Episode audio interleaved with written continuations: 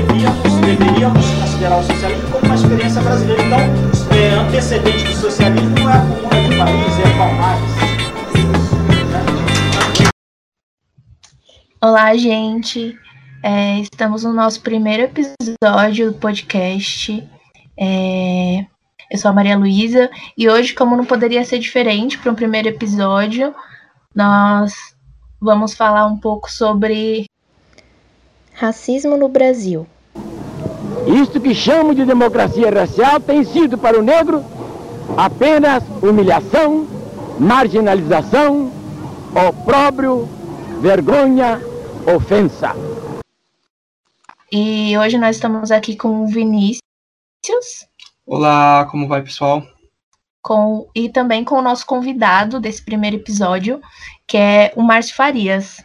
É, você pode se apresentar, Márcio? Oi, gente. É, eu sou Márcio Farias, eu sou psicólogo, é, mestre e doutorando em psicologia social na P U C. Sou professor convidado da ECA U S P, no CELAC, dou aula na pós-graduação no CELAC. E sou militante do Movimento Negro em São Paulo. Bacana. É... Para falar sobre racismo no Brasil, acho que é um tema bastante amplo, né? E como eu mencionei, não poderia não ser esse o nosso primeiro, primeiro episódio, o nosso ponto de partida.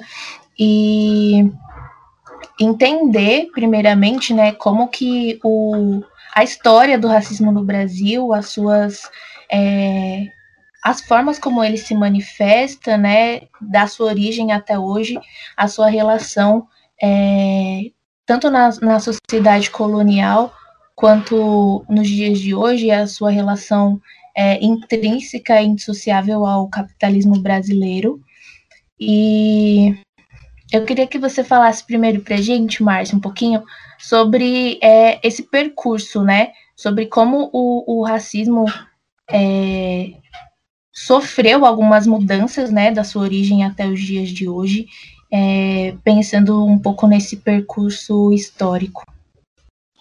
Não, fantástica a pergunta, porque me parece que esse é um ponto das maiores confusões contemporâneas, em vários aspectos, tanto, teó- tanto teórico, mas como que a teoria desdobra nas formas políticas, né, como é que a gente deriva, é, a partir de análise e diagnóstico do tempo, As no- os nossos programas, como é que a gente projeta a luta.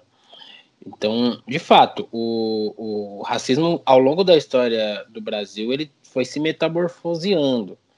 A professora Emília Viotti da Costa é, tem um, uma análise que me parece bastante assertiva, que não é necessariamente uma análise dela, mas é, ela é uma das autoras que corrobora para uma afirmação contundente.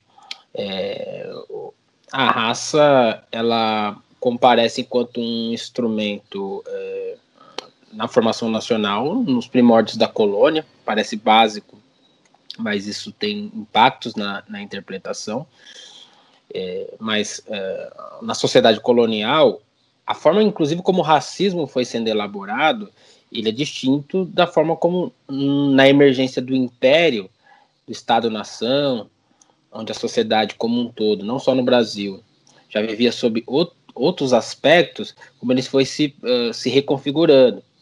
Posteriormente, já no século vinte, na República, no processo de industrialização, há uma reconfiguração do racismo. E a, essas dimensões elas vão correspondendo a uma, a uma espécie de relação entre uh, estrutura e conjuntura, o, a, a O, o, o período histórico e seus des, desdobramentos é, ídeo, é, políticos, jurídicos.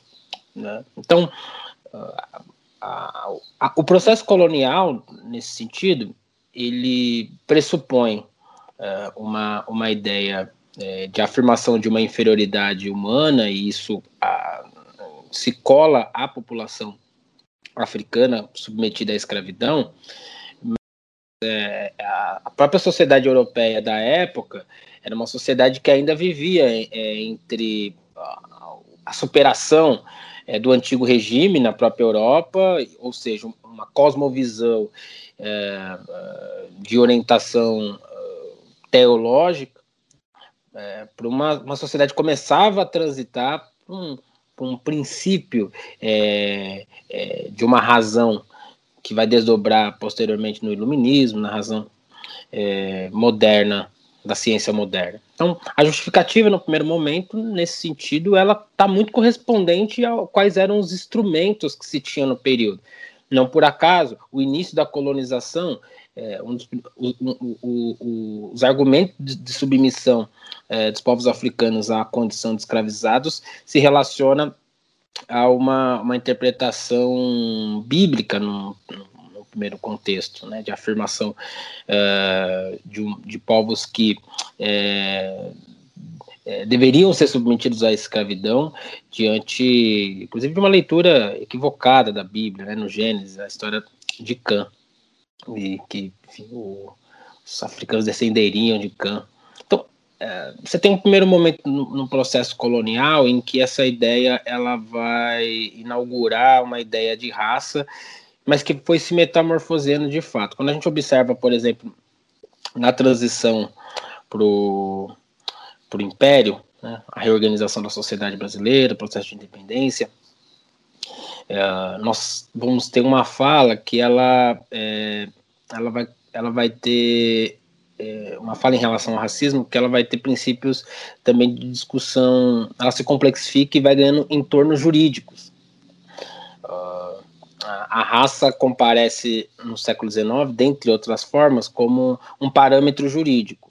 É, e é muito emblemático, por exemplo, a fala do José Bonifácio na Assembleia Constituinte, em mil oitocentos e vinte e três, na verdade o texto que ele escreveu para participar da primeira Assembleia Constituinte, em mil oitocentos e vinte e três, em que ele vai afirmar uma ideia de que uh, a, a, nós nos constituímos é, enquanto povo a partir de uma espécie de amálgama das três raças tristes, é, pretos, indígenas e europeus.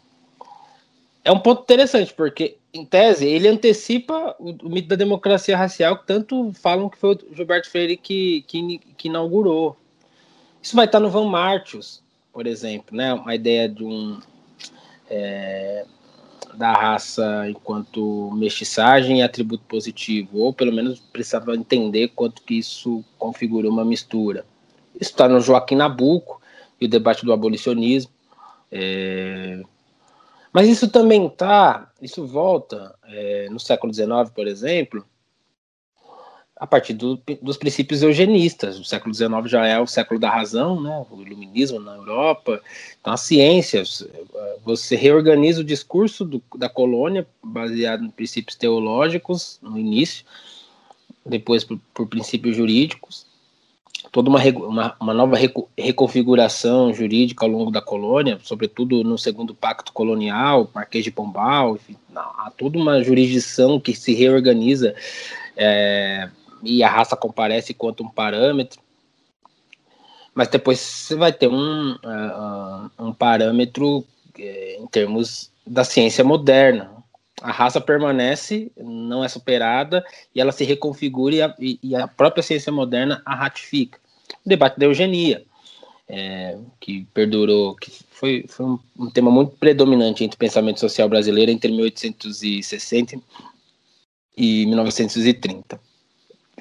Uh, só que uh, quais, quais eram as estruturas para isso acontecer? Esse, porque senão a gente vira um, uh, a gente fica faz, fazendo epistemologia em detrimento das relações sociais.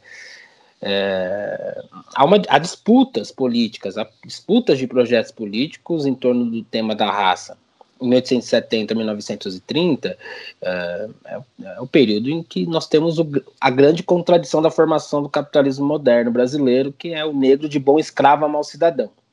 Ele atuou enquanto força, enquanto trabalho, enquanto é, trabalhador, durante quase quatro séculos em todas as áreas da economia, inclusive na incipiente indústria que emergia.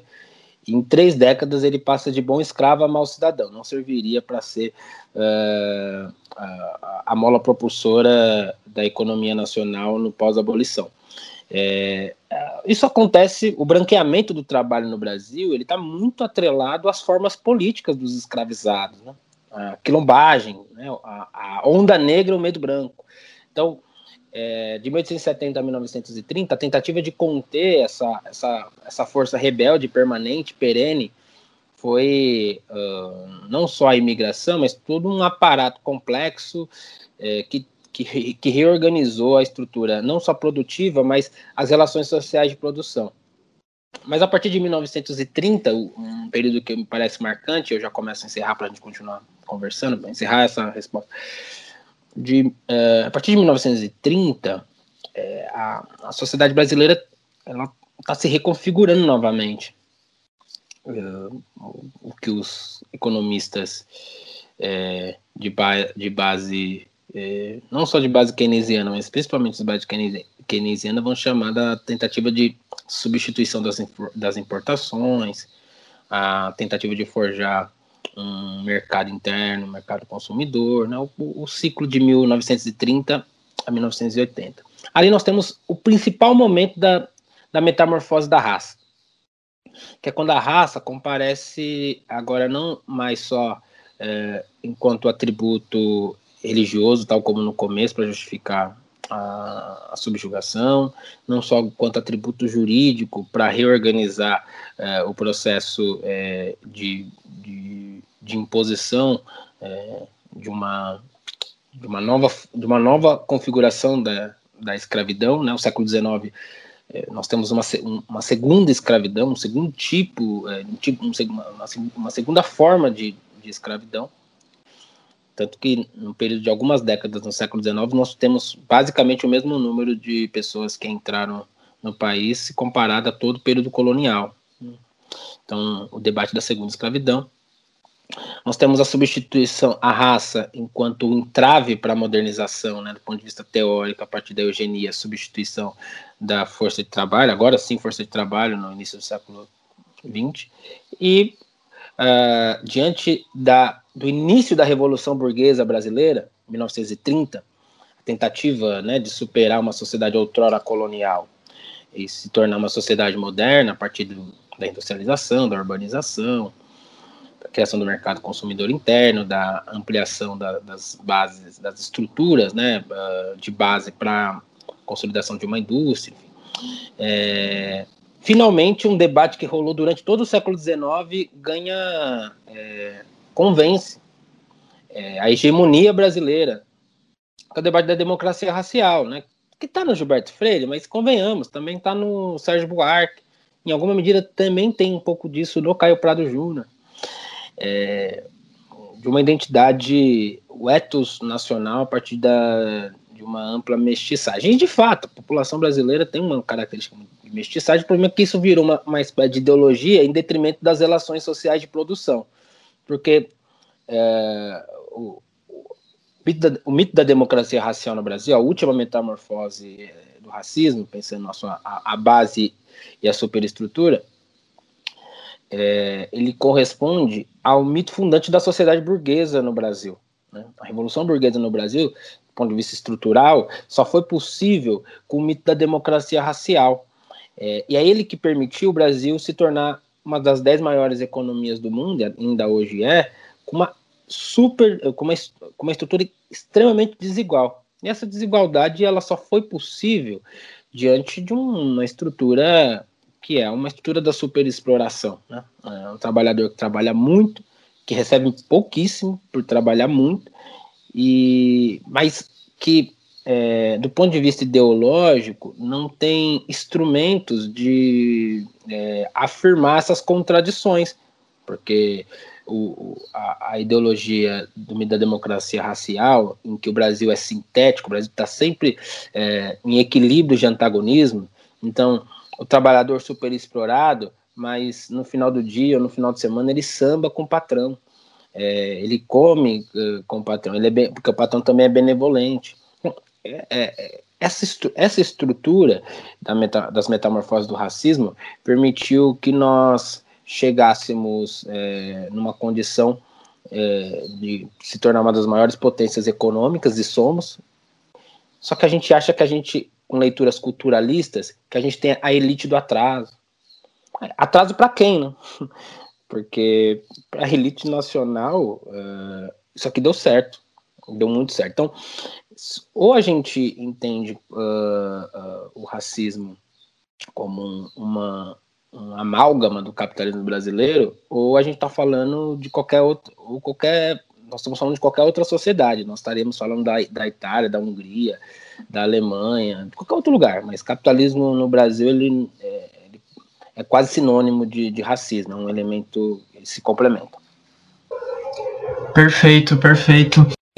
É, fala, fala perfeita, e suscitar algumas questões, né, para a gente pensar, né, porque como está colocado aí em toda a fala do professor Márcio, o que a gente tem, então, é o racismo não enquanto um fator é, da, da sociedade brasileira, mas o racismo necessariamente como um dos fatores centrais do desenvolvimento da sociedade brasileira, tal como ela é até os dias de hoje, né? Então, o, a situação que a gente, a gente encara quando olha por esse ponto de vista, né, é que o que a gente tem é a questão sobre o racismo no Brasil não enquanto um recorte, como uh, atualmente ficou muito comum falar, não enquanto um ponto a ser observado e ser, e ser agregado, mas como um fator fundamental de desenvolvimento, ou seja, né, é, o racismo tem aí um ponto central, né, é,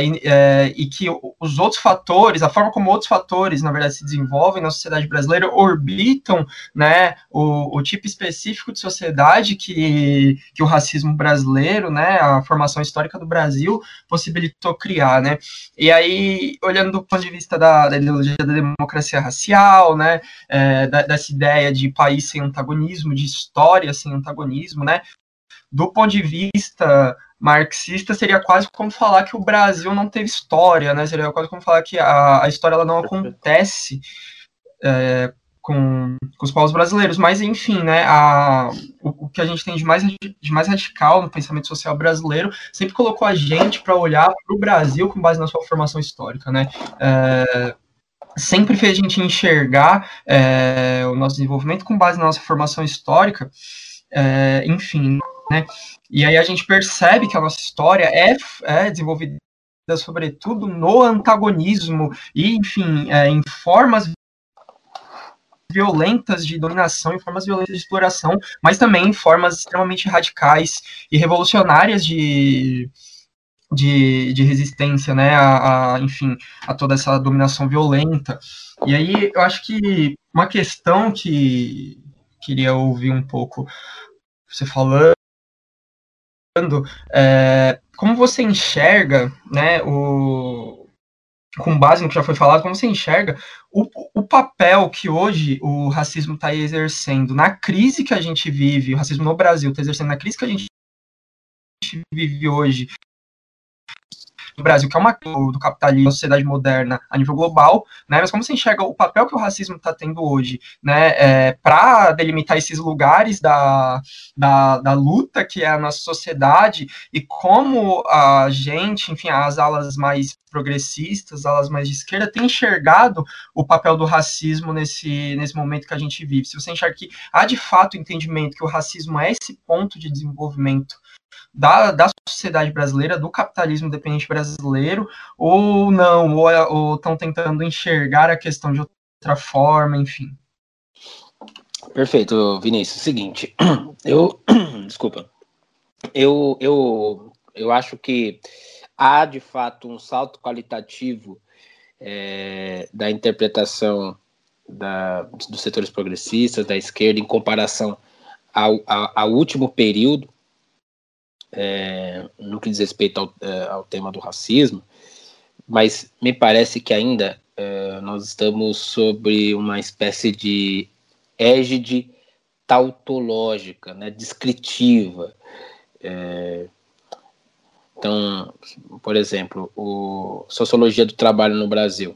Sociologia no trabalho no Brasil, nas últimas quatro décadas, se tornou uma das mais importantes é, áreas de produção sobre a condição do trabalho no mundo contemporâneo. É, nós temos os, as principais, os principais teóricos sobre a condição do trabalho no mundo contemporâneo. É, e esses intelectuais, eles, é, ao se depararem com a condição da classe no mundo contemporâneo, em vários momentos eles, eles começam a ter contato com o fenômeno do racismo. Vou pegar o caso do, do Rui Braga, um dos mais importantes intelectuais brasileiros. Então, no precariado lulista. Ou antes mesmo, né, no infoproletariado, tentando observar a nova, a nova planta produtiva, as relações sociais de produção, o campo da regula, regulamentação do trabalho, e aí ele chega lá para estudar, na, na época, alguns anos atrás, o operador telemarketing. Chega um dado momento que, nas abstrações possíveis de tentar entender eh, essa nova configuração do trabalho, quando ele volta para a realidade, ele encontra a maior parte desses trabalhadores enquanto trabalhadores negros. São jovens negros, né? E aí ele descreve.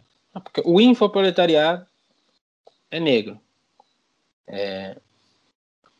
Falta, faltou só a densidade teórica de correlacionar isso, né, essa espécie de conjuntura, com a estrutura. Né, o caminho de volta. O joguete entre conjuntura e estrutura.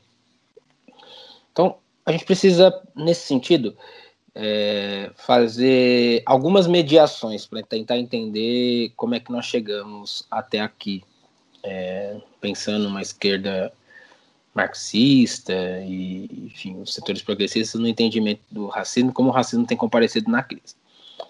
O primeiro ponto é entender a crise, né? A crise do capital.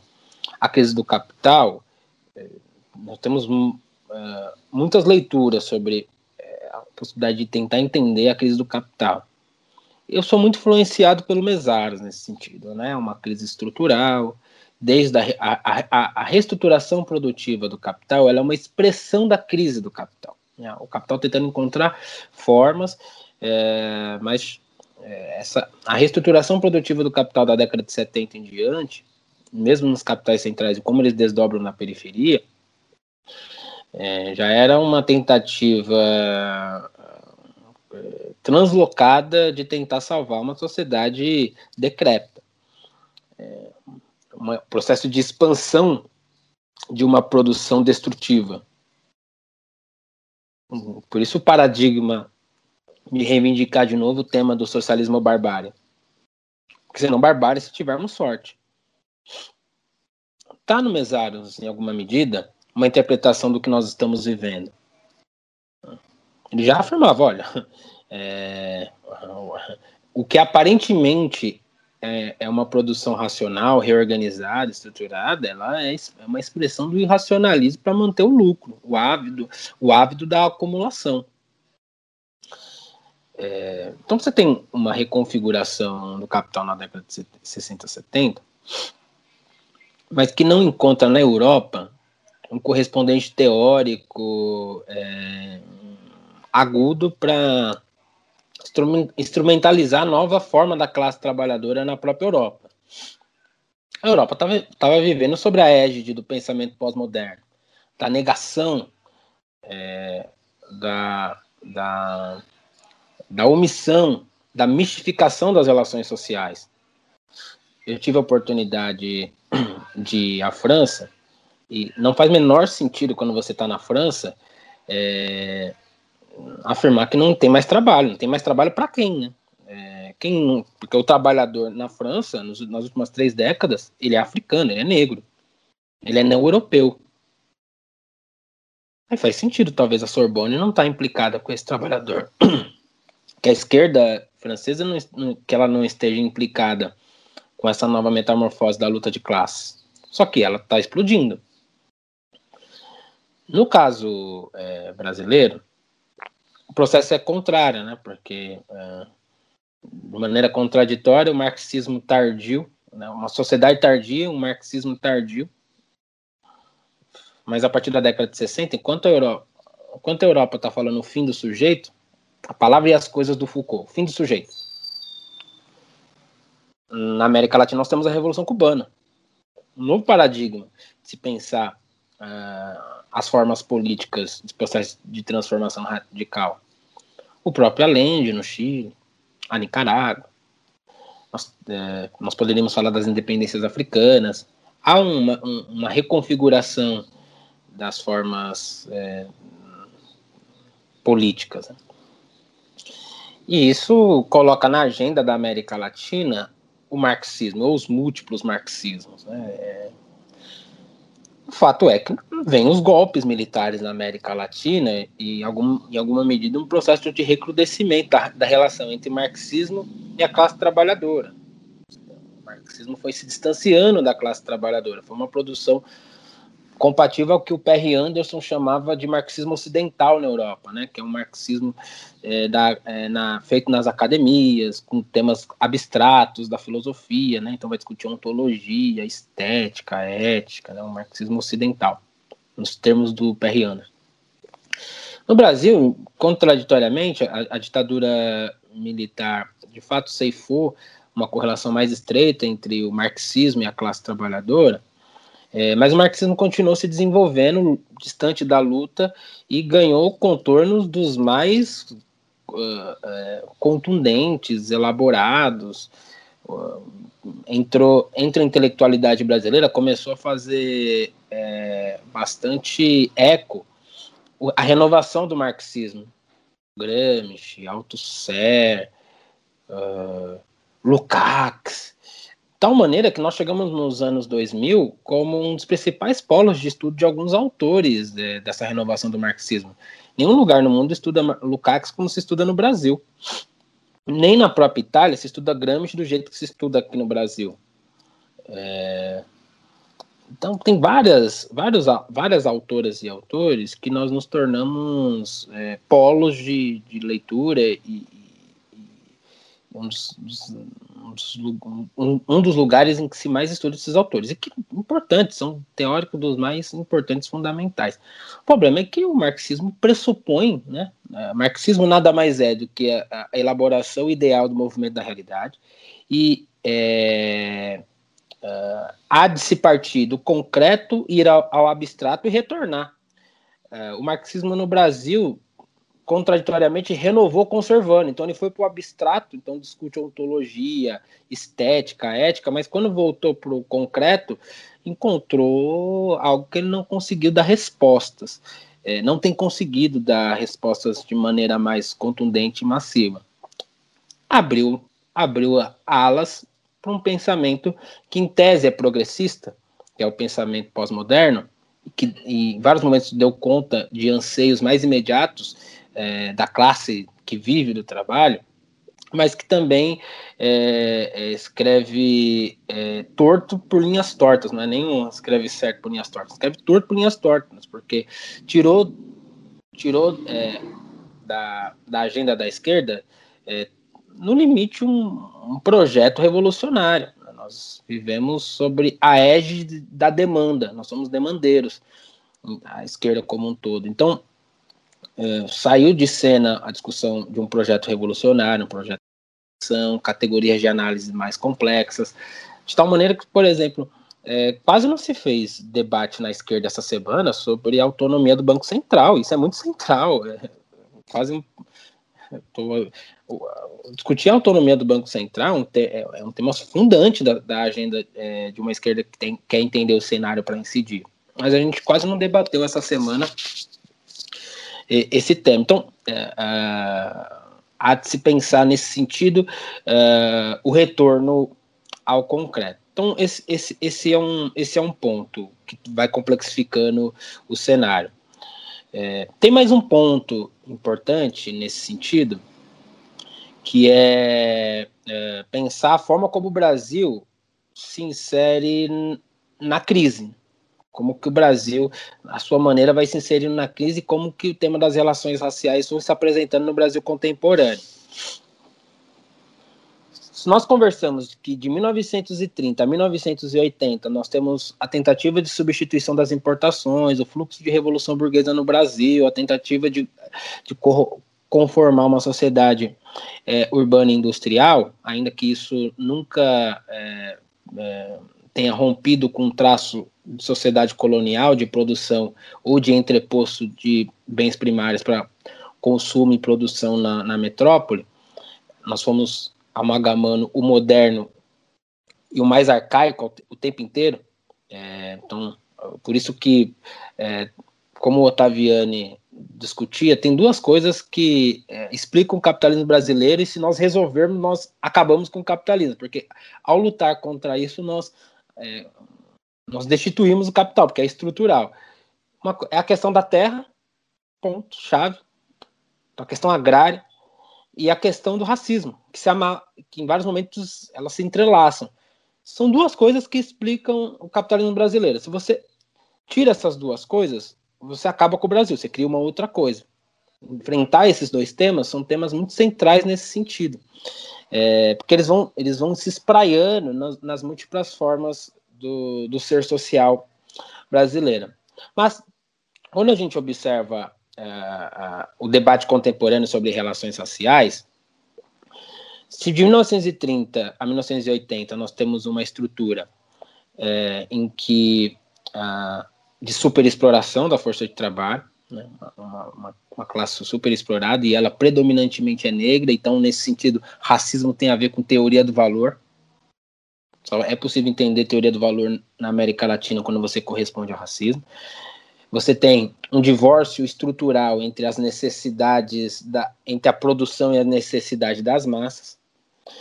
No, uh, uh, na, na guinada neoliberal ou no, uh, no reformismo fraco, na, a guinada neoliberal, Fernando Henrique Cardoso, o reformismo fraco, gestões petistas.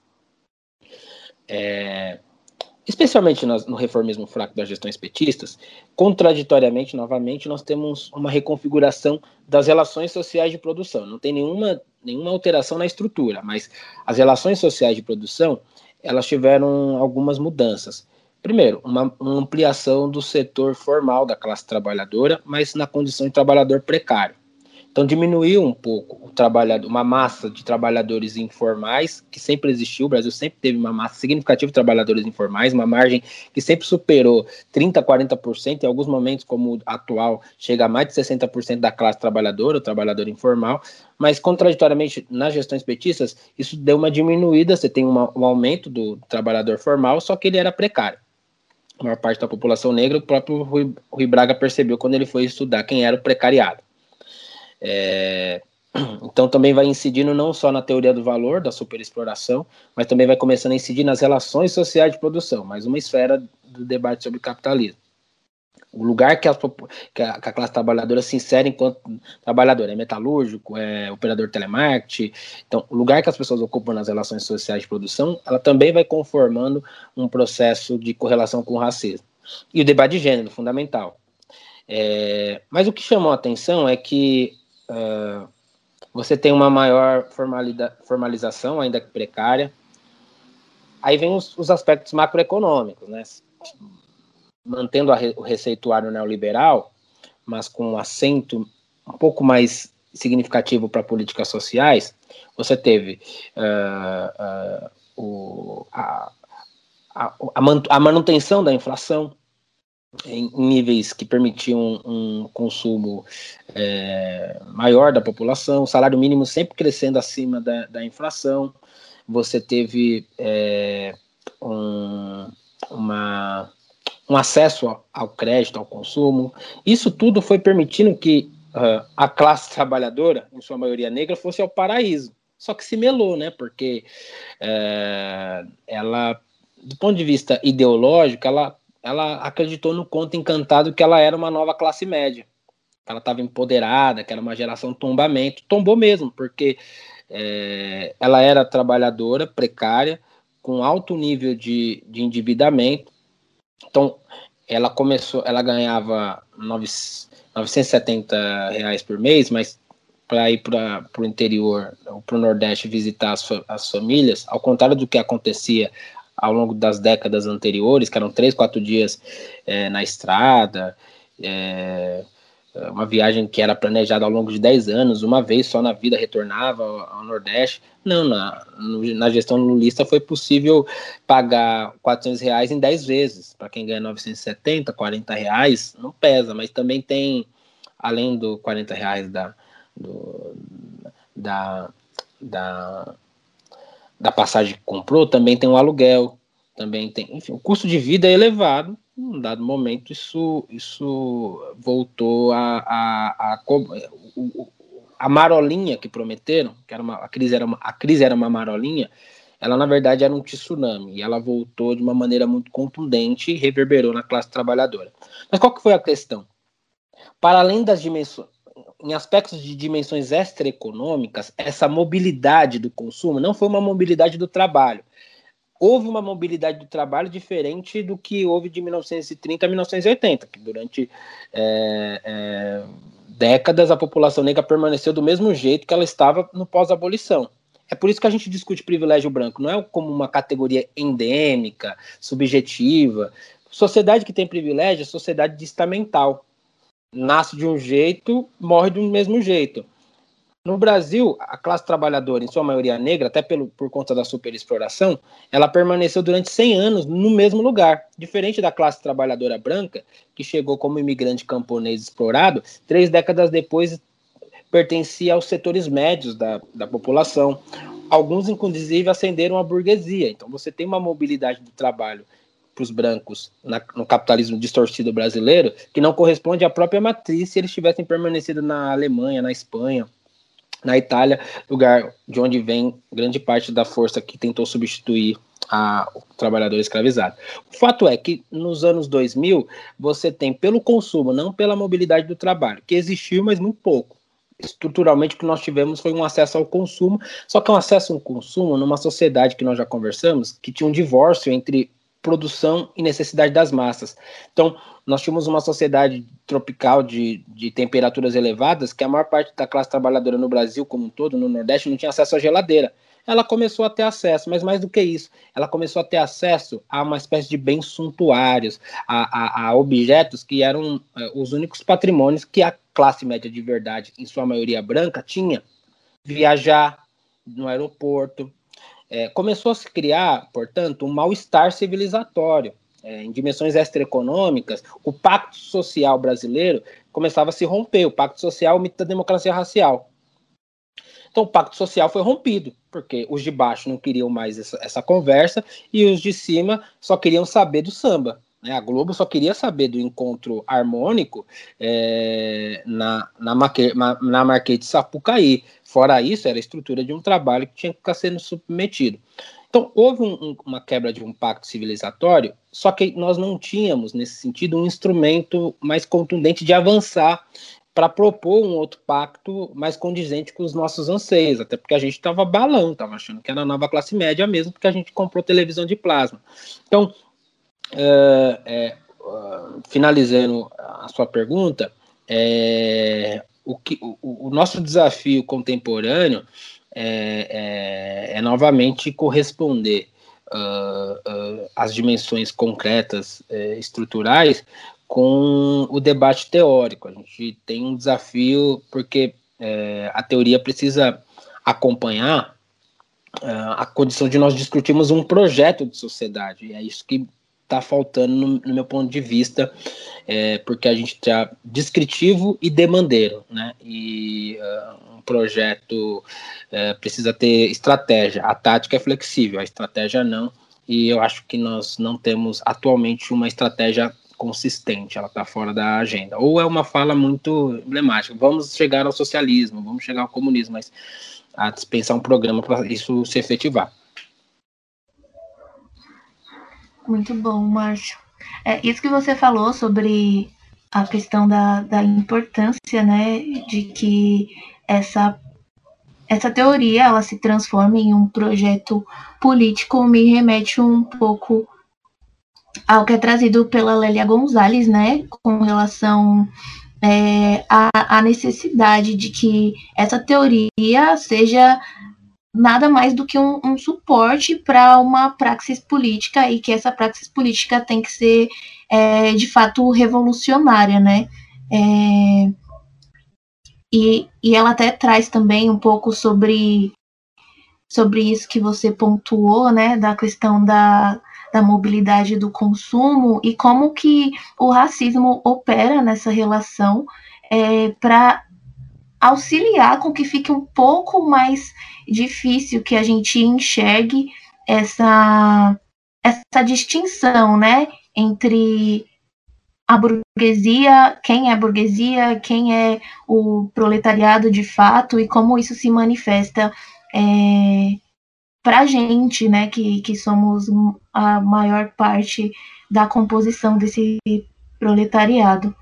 E ainda pensando nessa questão da, da transformação da, da teoria em uma prática política revolucionária e da necessidade disso, é, eu queria trazer o questionamento, tipo, sobre qual que é a sua expectativa, é, pensando no contexto dessa crise que a gente está vivendo, né, é, qual que é a sua expectativa com relação ao Brasil, né, à esquerda brasileira, com relação a uma, a uma passagem, né, por essa crise, porque nos últimos anos a gente tem visto várias insurreições pela América Latina, é, justamente por conta dessa união, né, teoria e, e prática política, enquanto o, aqui a gente se vê um, vê um pouco disso, né, porque a esquerda é muito ampla, porém, como você mencionou, há alguns setores da esquerda em que o, o debate, ele,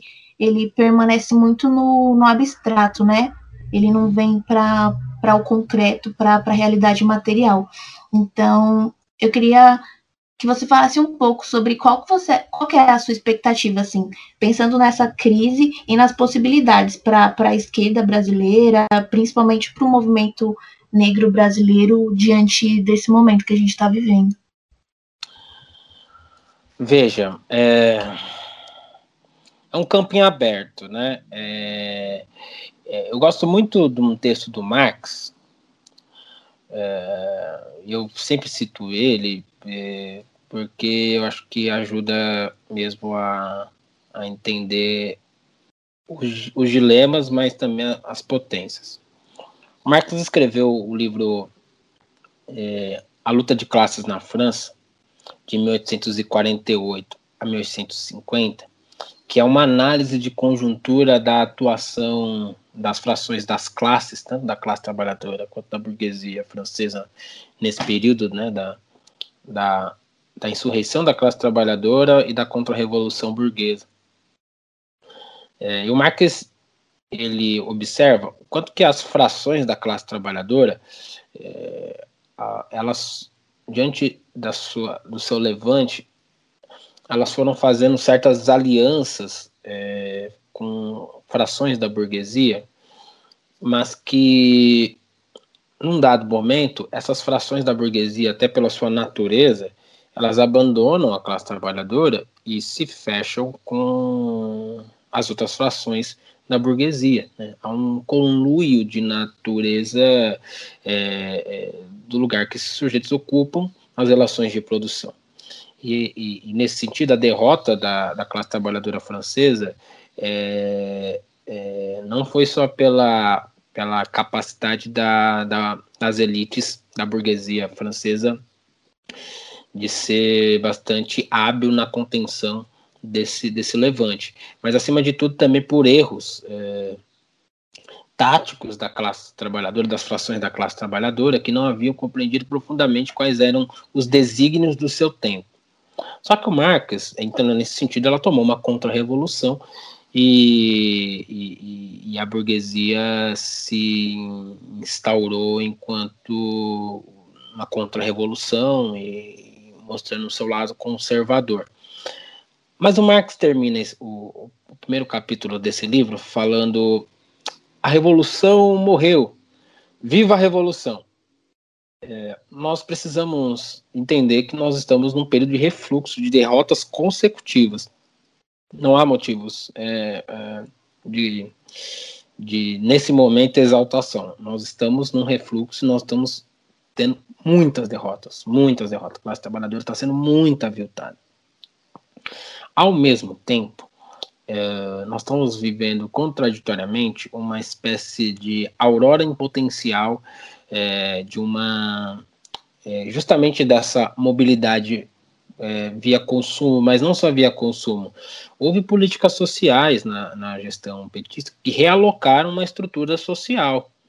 A, a, o Reúne, na época eu era estudante, eu fui bastante crítico ao Reúne, não pela proposta em si, mas pela falta de investimento de grana para o Reúne.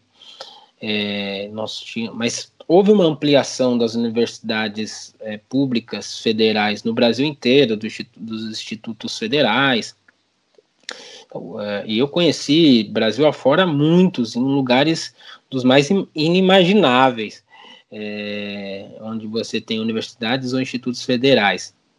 Eu até brinco, eu, eu sou nascido e criado em Itaquera, né?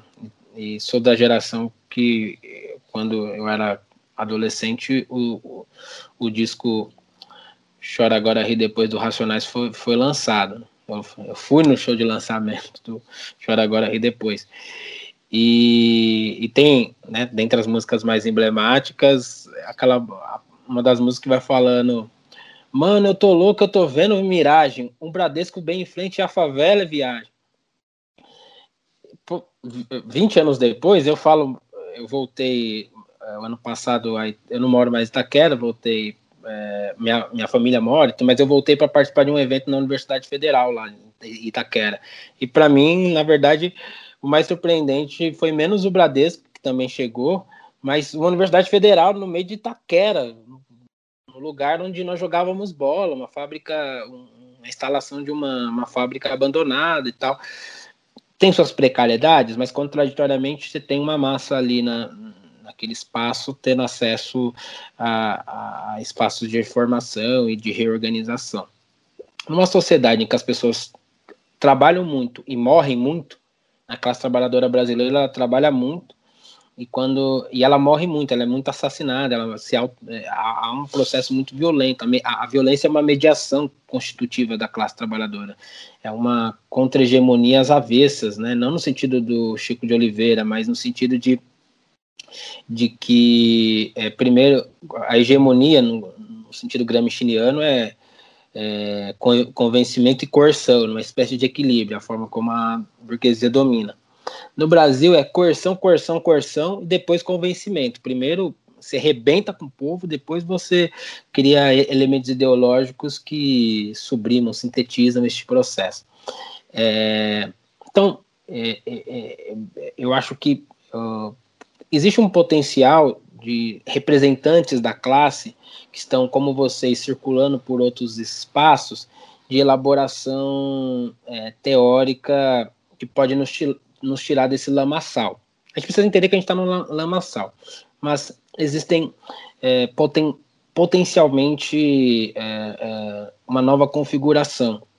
Agora, vai depender é, da nossa capacidade de elaborar teoricamente uma, uma teoria condizente aos anseios da classe trabalhadora. É, então, se nós observarmos, vocês falaram da América Latina, não é por acaso que nós temos uma Bolívia insurgente. É, nós podemos questionar se a Revolução Boliviana contemporânea é, nós temos pleno acordo, porque, no limite, é, a Revolução, a, a, o, o Evo, quando assume, a, o processo de nacionalização das bases produtivas na, na Bolívia é, não, não, não foi sem o Evo. No caso do Brasil, por exemplo, a Petrobras, ele falou, olha, ele fez uma espécie de auditoria e falou, a gente já pagou o que a gente devia para vocês, podem sair. A sorte que era uma gestão parceira e que não criou maiores entraves. Mas com todos os outros setores produtivos que a Bolívia nacionalizou, a Bolívia pagou muito caro esse processo. Ela poderia ter feito auditoria, poderia ter colocado as massas na rua e não pagar. Mas ela optou por pagar.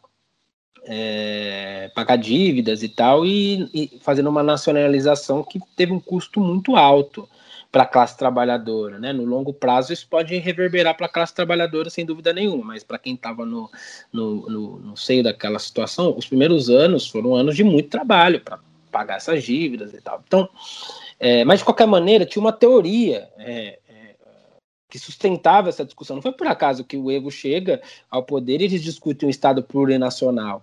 há décadas de elaboração teórica que permitiu que a, a, a Bolívia consolidasse este processo. É, o golpe foi mal sucedido, não deu um ano, os setores progressistas novamente chegam é, ao poder, de uma maneira bastante enfática, né? Primeiro turno, com uma votação é, muito contundente. Então, é, é, eu, eu acho que vai depender muito da...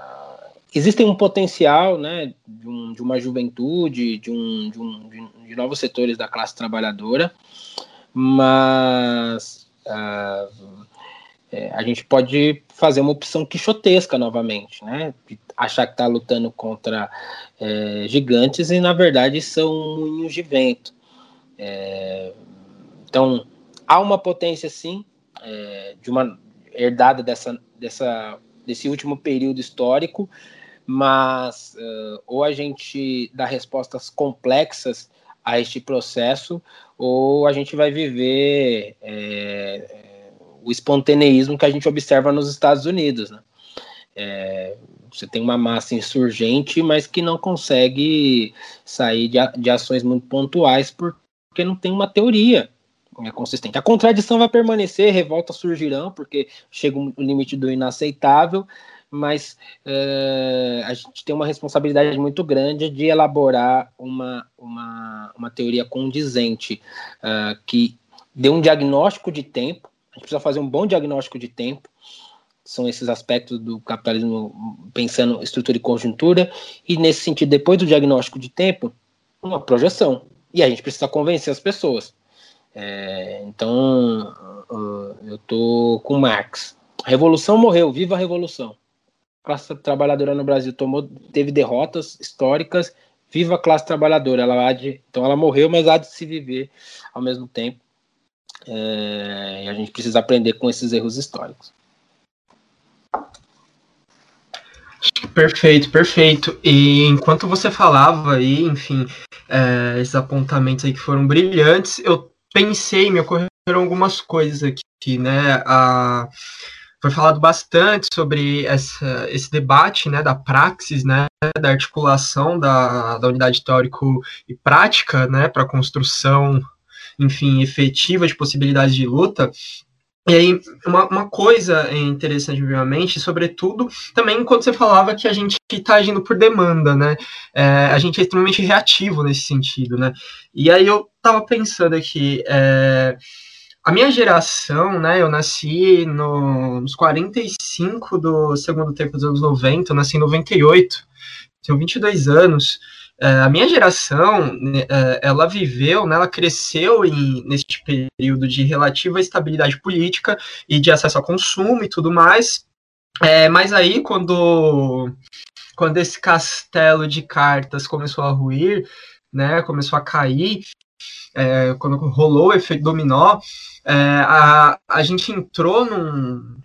num processo, né, um diagnóstico das pessoas da minha geração, a gente entrou, sobretudo da, da juventude negra, a gente entrou num processo de uma insatisfação altamente generalizada, né, é, com tudo que estava acontecendo, é, e aí é, isso abriu, né, abriu margem para para uma certa radicalização, né, dessa juventude, abriu uma margem boa, assim, nesse sentido, porém a gente não tinha, é, nesse momento, né, quando, quando estourou é, a crise do capital aqui no Brasil, quando a gente, come, quando a gente teve de dois mil e treze para frente, mais ou menos, a, a gente teve uma radicalização na juventude negra que estava insatisf...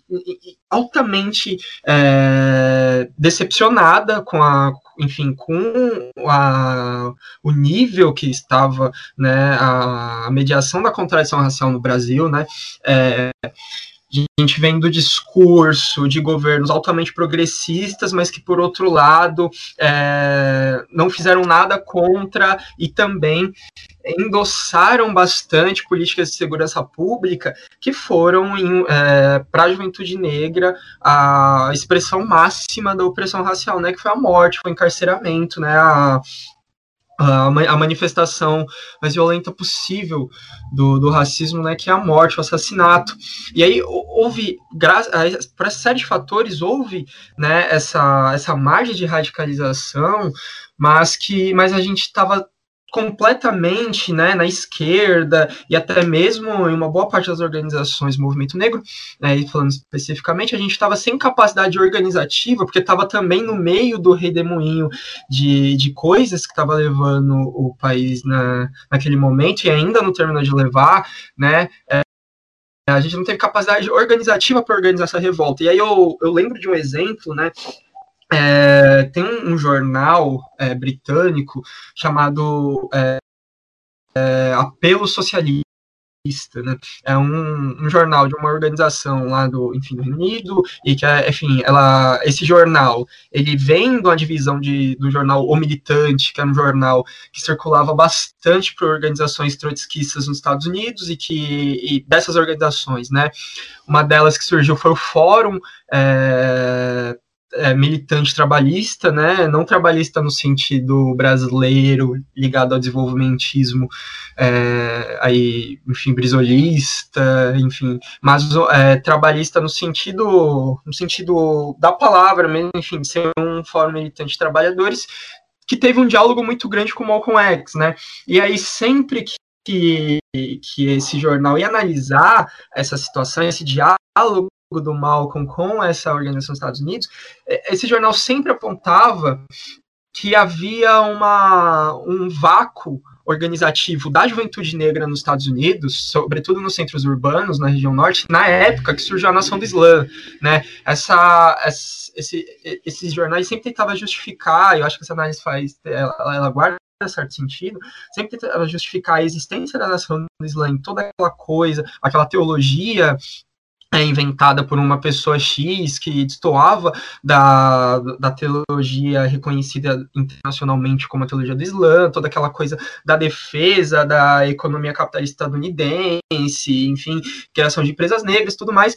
O, o, o, esses jornais sempre tentam justificar A, a, o crescimento gigantesco da Nação do Islã através desse vácuo organizativo, dessa radicalidade negra, jo, é, jovem, decepcionada com a situação das coisas, vendo tudo como inimigo generalizado, e aí a Nação do Islã foi lá e soube organizar. Eu acho que esse, esse diagnóstico, aí, guardado as especificidades, faz muito sentido quando a gente pensa nesse momento, e, a, e o que aconteceu com essa juventude negra da minha geração. Não é à toa É, que foi nesse momento que a gente passou a ter um crescimento muito grande no Brasil de teorias importadas entre a juventude negra dos Estados Unidos. Então, nesse momento, né, a gente começou a ter edições inéditas no Brasil de livros do Marcos Garvey, a gente começou a ter edições inéditas de livros ligados a correntes culturalistas que sempre vigoraram, vingaram nos Estados Unidos, né? Se a gente pega as perspectivas culturais e, digamos, africanizadas no Brasil,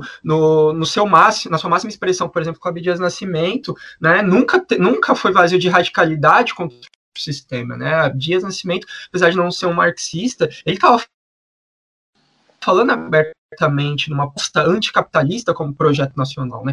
E, e essa juventude, ela, ela foi, de certa forma, cooptada por esse vácuo organizativo e passou a interpretar o Brasil, é, a questão racial no Brasil, por olhos estrangeiros, sobretudo, que, fa que tem vários elementos, é claro, que fazem sentido, mas que não, não, não se atentam a todas as especificidades do racismo no Brasil, que foram colocados aqui a, por estarem, enfim, pensando é, em, em outros locais, em outros tempos.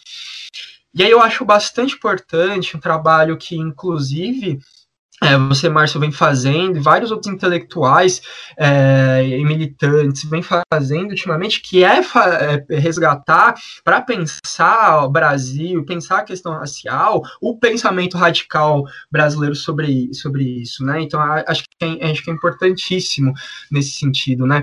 É, você faz um trabalho brilhante com a, com a divulgação da obra do Clóvis Moura, é uma das minhas referências pessoais no Instituto do Clóvis Moura, é, atualmente, e aí eu penso, né, guardadas a, a todas as questões que foram colocadas aqui, né, consideradas para para chegar a essa conclusão, é, eu acho que, do ponto de vista, existe uma necessidade muito forte de reivindicação do que é uma radicalidade negra e brasileira, para pensar também essas questões a nível de Brasil, né, é, a gente tem uma esquerda que, enfim, apesar dos avanços, ela não olhou, ela não olha para, historicamente, a, as mobilizações mais efetivas e revolucionárias que o povo negro protagonizou, né?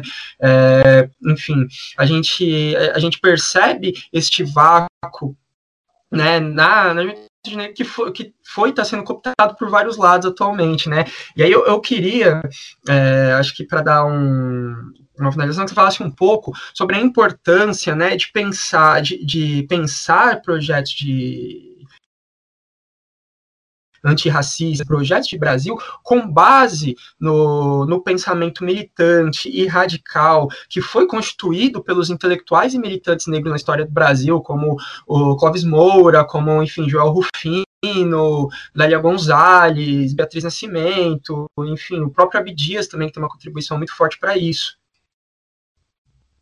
É, eu, eu concordo com tudo que você colocou, Vinícius, e fico pensando os nossos desafios é, contemporâneos, porque, de fato, uh, nós tínhamos, dois mil e treze é muito paradigmático, né? Se nós observarmos, do ponto de vista teórico, nós vivimos a aurora do marxismo.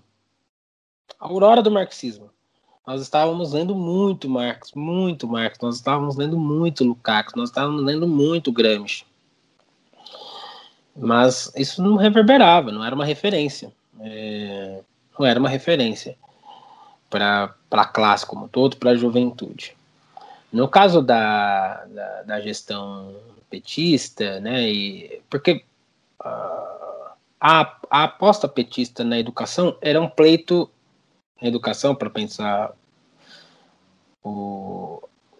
o a diminuição da desigualdade social, a diminuição da desigualdade racial. Essa era uma aposta do próprio movimento negro, desde vinte, desde trinta. Era uma aposta do movimento negro. Inclusive, haviam lideranças do movimento negro na gestão pública, pautando essa, essas estratégias, essas propostas. Então, era uma aposta, em tese, é, é, da vanguarda do movimento social. E, e, e a geração que estava vivendo este processo, ela chegava na universidade... É, é, mas ao mesmo tempo tinha um irmão preso, um primo assassinado, a irmã uh, ou ela ou a irmã grávida, é, chegavam em condições que não, não tiveram alterações significativas, né? Então havia um mal-estar muito, muito grande, né, né, nessa nova composição, e, e as respostas foram muito tardias, né, a, esses, a essas, a essas essas formas é, de expressão das contradições. É, por um outro lado, e, e, e aí entre os nossos, os nossos desafios, pensando uh, o, que a, o que você reivindica, né, dos autores intelectuais brasileiros, radicalização dos intelectuais brasileiros, o Clóvis Moura, por exemplo, é um que nos convoca para o debate. Ele fala, olha, vamos parar com esse paternalismo de ficar esperando que a esquerda... É, hegemônica dê conta da questão racial. Ok, a esquerda somos nós, né? Quem vive nos limites das contradições do capital somos nós.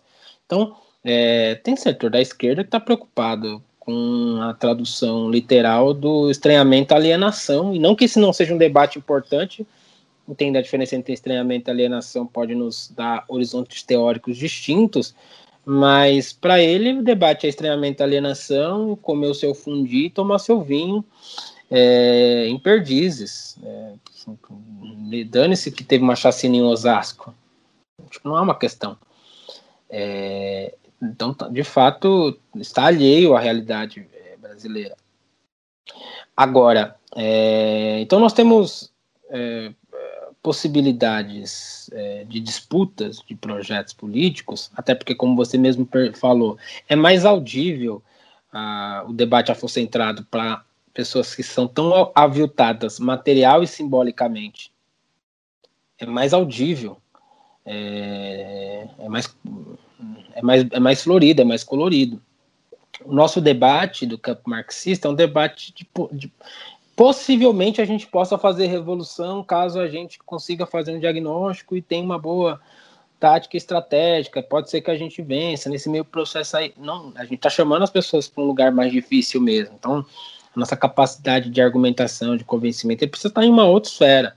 É, não, ela, a gente não pode f- ficar à mercê da demanda, mas a gente também não pode é, ficar uh, uh, uh, é, distante daquilo que atinge imediatamente as pessoas, né? É, então, esse, equilibrar este processo faz com que a gente precise ir no Clóvis Moura, na Lélia Gonzalez, no próprio Florestan Fernandes. Florestan Fernandes é um autor dos mais importantes e mais radicais. Ele não pode só ficar para a leitura que parte da Unicamp faz dele, que eles acham que o Florestan Fernandes começou com Revolução Burguesa no Brasil. Não, tem, não, não tiveram a, a, a hombridade de enfrentar a integração do negro na sociedade de classe. Você não entende o Florestan se você não leu Integração na, o Florestan da Revolução Burguesa no Brasil. É, é, é uma espécie, o Revolução Burguesa no Brasil é uma espécie de segundo ou terceiro volume, até porque a Integração do Negro na Sociedade de Classe tem dois volumes. É, é, é, são obras que se complementam. Uh, então, uh, não é por acaso que na Revolução Burguesa no Brasil o Florestan Fernandes fala sobre os de baixo, que ao se movimentarem por lutar por cidadania, moradia, saúde, como não é a elite do atraso, a leitura torta que o Gessé Souza faz do próprio Florestan Fernandes. É, o Florestan Fernandes fala que é uma burguesia autocrática, antidemocrática. Por isso que os de baixo, ao se movimentarem, eles vão estar de frente com a fera, com as estruturas, com as estruturas do capital, que operam contra revoluções com muita facilidade, eles não têm pudor. Então, ao se movimentar, eles precisam ter uma tática, uma estratégia muito consistente, porque vai vir contra a revolução o tempo inteiro.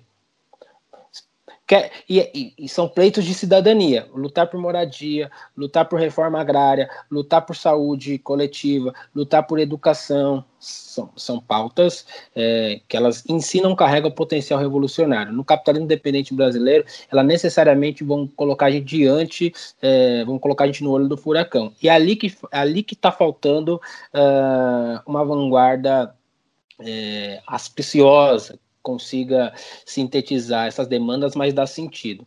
A Revolução Russa nos legou um Lenin que tem uma produção é, muito emblemática. Porque, não era porque o Lenin era erudito, é porque o Lenin estava tentando sistematizar teoricamente, né, organizar o pensamento em teoria para agir.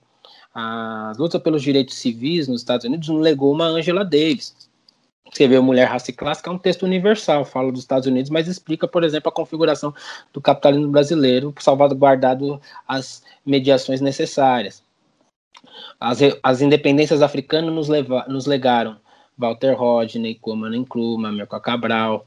É, o próprio, é, o próprio, o próprio, a própria luta negra nos legou Lélia Gonzalez, Beatriz Nascimento, Abdias Nascimento, Clóvis Moura. É, Agora a nossa, chegou a nossa hora e a nossa vez. É, então a gente vai precisar ler esses, esses intelectuais, entender as respostas que eles deram no seu tempo, que, até onde eles limparam o terreno, mas a gente vai precisar também incidir na nossa realidade. A gente vai precisar fazer uma produção teórica condizente com os anseios da classe trabalhadora. A gente vai precisar, no limite também, posteriormente, convencer a classe trabalhadora de que nós estamos fazendo uma análise que, de fato, é condizente com seus anseios. É... Mas volto a dizer, é... eu, eu cultivo por essa geração uma tremenda esperança, né? Uma tremenda consideração, porque se a gente tem visto a emergência é, de, de pensamentos uh, mais condizentes com a ordem, né, o pensamento liberal, uma espécie de Barack Obamismo, ou, por outro lado, esse pensamento é, afrocentrado, que em vários momentos também, como você disse, tem, tem alguns elementos que são consistentes, mas precisam de mediações mais profundas, uh, É, por outro lado, eu também tenho observado uma aurora Frantz Fanon, uma aurora Clóvis Moura. Então nós estamos resgatando o passado, mas atentos ao presente para diagnosticar um futuro que seja mais é, de acordo com aquilo que a gente considera que é, no limite, a estipar, a estipar uma sociedade em que as pessoas precisam entregar o seu tempo de vida e sua energia para que outras pessoas possam viver bem. Não faz sentido uma sociedade como essa. No Brasil, quem entrega o seu tempo de vida e sua energia é a população negra, em sua grande maioria. Ela compõe os setores, das, as frações da classe trabalhadora. Então, do negro drama vem o drama, mas também pode vir a revolução. É nisso que eu aposto. Perfeito, professor, perfeito. E, e digo mais, né? Digo mais, um grande pensador brasileiro, radical e militante, disse uma vez: do negro drama pode vir as dores, mas também pode vir as soluções. Nós descendemos de quilombolas, a esquerda somos nós, não é mesmo? É, é exatamente isso. Ah, ah, nós descendemos de, de grupos históricos, não por nenhum tipo de, de elemento essencial, endógeno, biológico, mas foram grupos sociais que, diante dos repertórios que, ele tinham, que eles tinham, que eles herdaram historicamente de, das suas, dos seus é, antepassados, tornaram o impossível possível. Os quilombolas nos legam a possibilidade de tornar o impossível possível. Tornemos nós agora, novamente, uh, o impossível possível. É, acho que Uh, não, existe, não existem saídas individuais para problemas que são coletivos. A gente não pode negar as necessidades e os anseios individuais, é, mas uh, a gente precisa voltar a colocar na pauta de, uh, do dia elementos de solidariedade. Sem solidariedade, sem frente ampla, sem processos de construção coletiva, processual, de idas e vindas, de debates, não tem mágica. É, o caminho se faz no caminhar. É, a gente tem referências históricas, mas a gente vai precisar fazer a nossa tarefa. Mas tendo figuras como você, como a Maria Luísa, eu estou muito confiante. Acho que é isso, foi, foi muito bom esse encontro, agradeço novamente é, por ter aceitado o nosso convite. É, de fato, a gente está muito feliz com a sua presença, porque a gente te admira bastante, assim, e a sua contribuição é, política, teórica, e para tudo isso que a gente discutiu hoje é fundamental, e ter você aqui para a gente é muito gratificante. E, e acho que a mensagem que fica é essa, né? Que esses são os desafios do, do nosso tempo, né? E que a gente deve fazer frente a eles e também tomar cu- cuidado com as armadilhas que surgem no decorrer desse caminho. É, então é isso, Márcio. Muito obrigada. Se você quiser fazer suas considerações finais também, pode ficar à vontade. Gente, obrigado, parabéns aí pela iniciativa, é uma honra participar desse, é, desse primeiro episódio de, um, de, mais um, de mais um instrumento é, de divulgação de ideias revolucionárias. É, acompanho com muita admiração o trabalho de vocês e fazer parte do início de uma nova empreitada, diante de tudo que vocês já vêm fazendo, é motivo de muita alegria. Obrigado, parabéns e seguimos. Forte abraço. Obrigado, professor, forte abraço aí também. E é isso. Até mais.